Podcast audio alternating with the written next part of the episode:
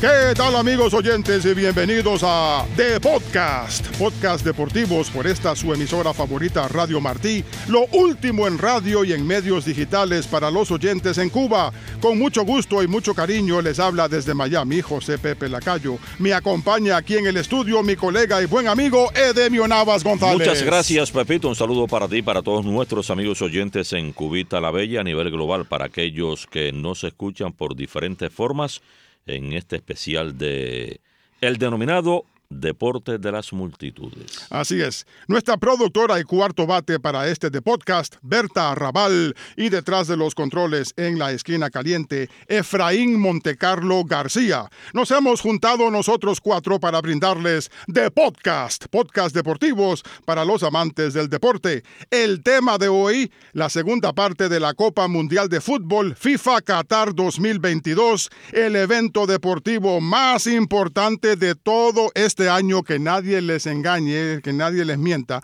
se va a efectuar del 21 de noviembre al 18 de diciembre en el cercano Oriente. Y durante los próximos 12 minutos vamos a analizar los otros cuatro grupos del de la grupo E, F, G y H del Mundial. Ya habíamos hablado de los cuatro primeros. Si no los escucharon, les invito a que escuchen nuestro primer de podcast para que se pongan al día y también vamos a hablar de la cultura, los estadios y otras cosas del país anfitrión. Así que Edemio Navas González, vamos a tener que madrugar el 21 de, eh, de noviembre a las 5 de la madrugada hora de Cuba para ver el primer partido del Mundial Senegal contra Holanda. Vamos a hablar de eso y mucho más.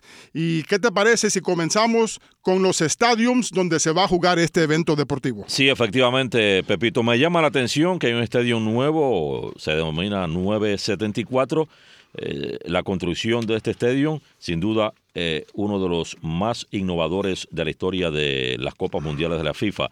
Se utilizarán contenedores de transporte, asientos desmontables y otros bloques modulares. Y Pepito, lo que más llama la atención de este estadio ahí en Qatar 974 es que eh, tiene una instalación innovadora a nivel de estructura y el estadio se desmontará concluido el campeonato mundial y sus diferentes partes se reutilizarán en otros proyectos, lo que va a proporcionar un legado mundialista en sentido totalmente novedoso y, bueno, son los planes del Comité Supremo para la organización y el legado. Será realmente muy importante, lo que quiere decir que no vamos a ver ahora en Qatar en el 2022 lo, lo mismo que vimos en, en el Mundial de Brasil, donde algunos estadios que costaron millones y millones de euros después prácticamente Así es. no se han utilizado. Y en este caso, el estadio 974 se va a desmontar y ahí donde va a estar el estadio no pasó nada. No hay elefantes blancos en este mundial. El estadio principal donde se va a jugar la final, una semifinal y la jornada de apertura, el estadio Lusail,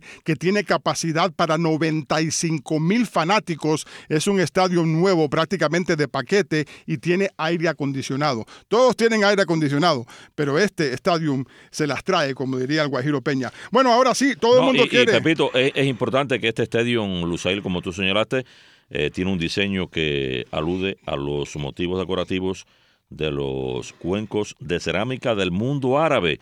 Un estadio Lusail brindará a los aficionados un festival de fútbol en, Correcto. en el 2022 en Qatar. Ahora sí, la gente quiere saber qué pensamos de los grupos que nos quedan.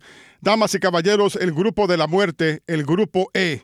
El único que tiene dos ex campeones mundiales, España, Costa Rica, Alemania y Japón. Yo creo que sí que es un duro un duro grupo, el grupo E. Bueno, España ganó su último campeonato mundial en África del Sur en el año 2022, ese, esa victoria de un gol por cero de España, pero señores, Alemania, Alemania va a llevar a jugadores que tienen talento suficiente para no solamente ganar el grupo, sino ganar el próximo campeonato mundial. Japón ya fue sede en el 2002 y Costa Rica con Keylor Navas viendo su último mundial, Costa Rica pudiera sorprender Pepito. Eh, avanzar contra Alemania y España va a ser muy difícil. Para pero si avanza, no va a ser sorpresa. Para mucha gente que en Cuba que piensa, ay, pobrecito de los ticos, porque todo el mundo en la CONCACAF, Confederación Norte Centroamericana y del Caribe, le va a los suyos.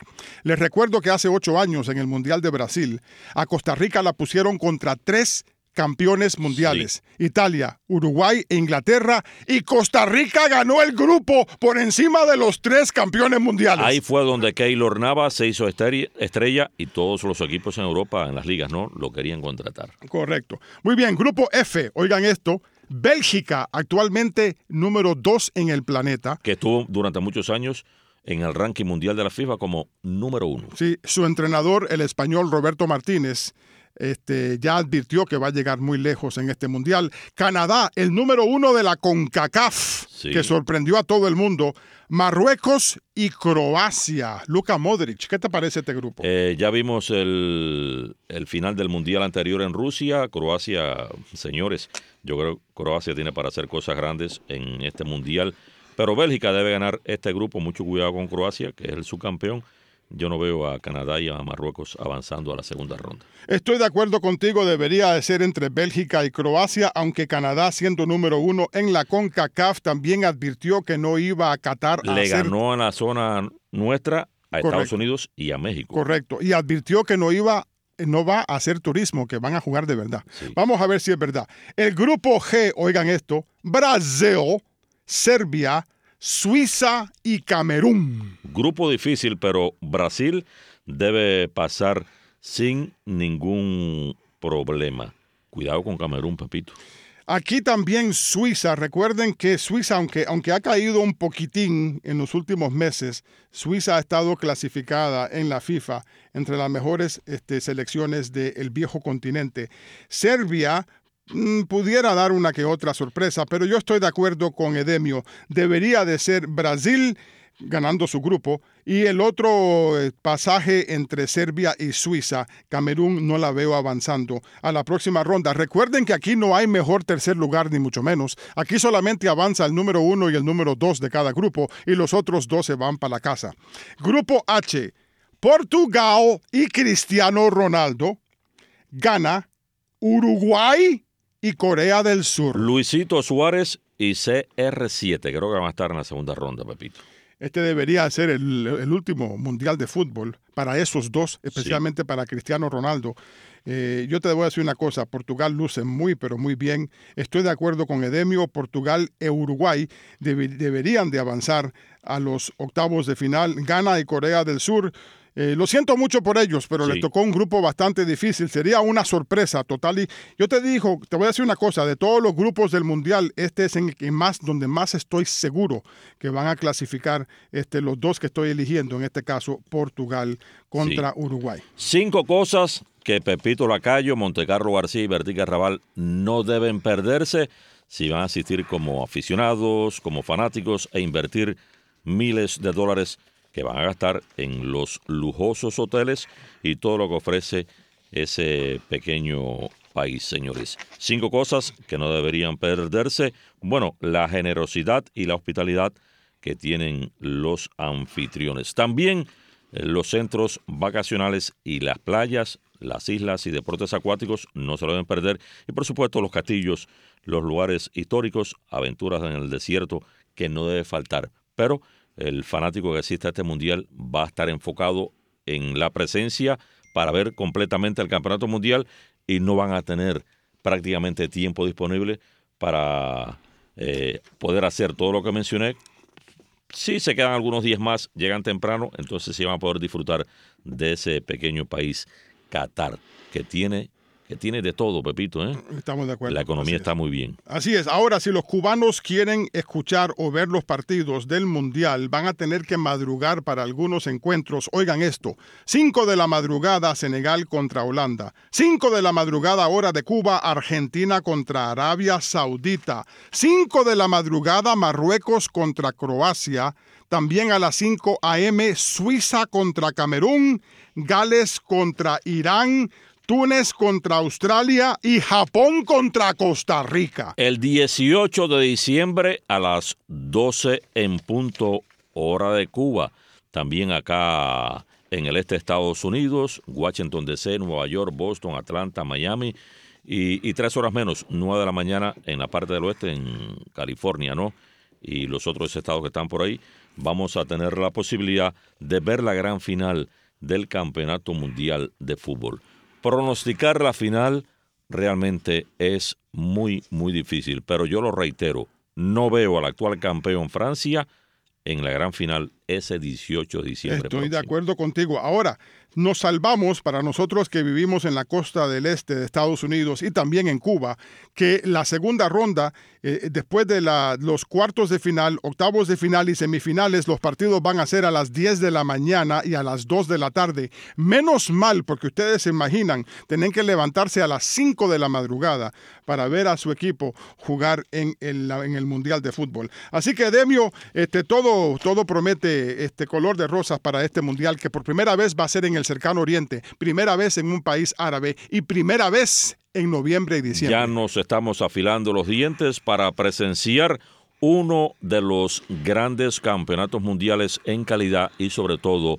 en organización. Y eso lo vamos a estar disfrutando, papito, en noviembre y diciembre del año 2022. Así que recuerden, nosotros aquí en Radio Martí, por supuesto, les vamos a brindar los, los, este, todos los, los pormenores de todos los partidos de la Copa Mundial de Fútbol. Que les digo una cosa, va a ser muy interesante porque los futbolistas van a estar en su mejor forma edemio porque las campañas europeas están recientemente comenzando en el viejo continente. No es lo mismo tener el Mundial en junio, julio, cuando ya los futbolistas han jugado 80 partidos, que tenerlos en noviembre cuando acaba de comenzar. Han tenido que cambiar la parte física y psicológica para fines de año. Muy bien, damas y caballeros, me está diciendo Bertica Arrabal que hasta aquí este de podcast, podcast deportivos por esta su emisora favorita Radio Martí, lo último en radio y en medios digitales para los oyentes en Cuba. Con mucho gusto y mucho cariño desde Miami les informó José Pepe Lacayo en nombre de Edemio Navas González, Berta Arrabal. Efraín Montecarlo García. Damas y caballeros, muchas gracias por estar con nosotros. Les hemos brindado dos de podcast especiales sobre la Copa Mundial de Fútbol FIFA Qatar 2022 que arranca justamente este noviembre y se extiende hasta una semana antes de Navidad. En nombre de todos, muchas gracias por estar con nosotros y recuerden que el deporte rompe todas las barreras.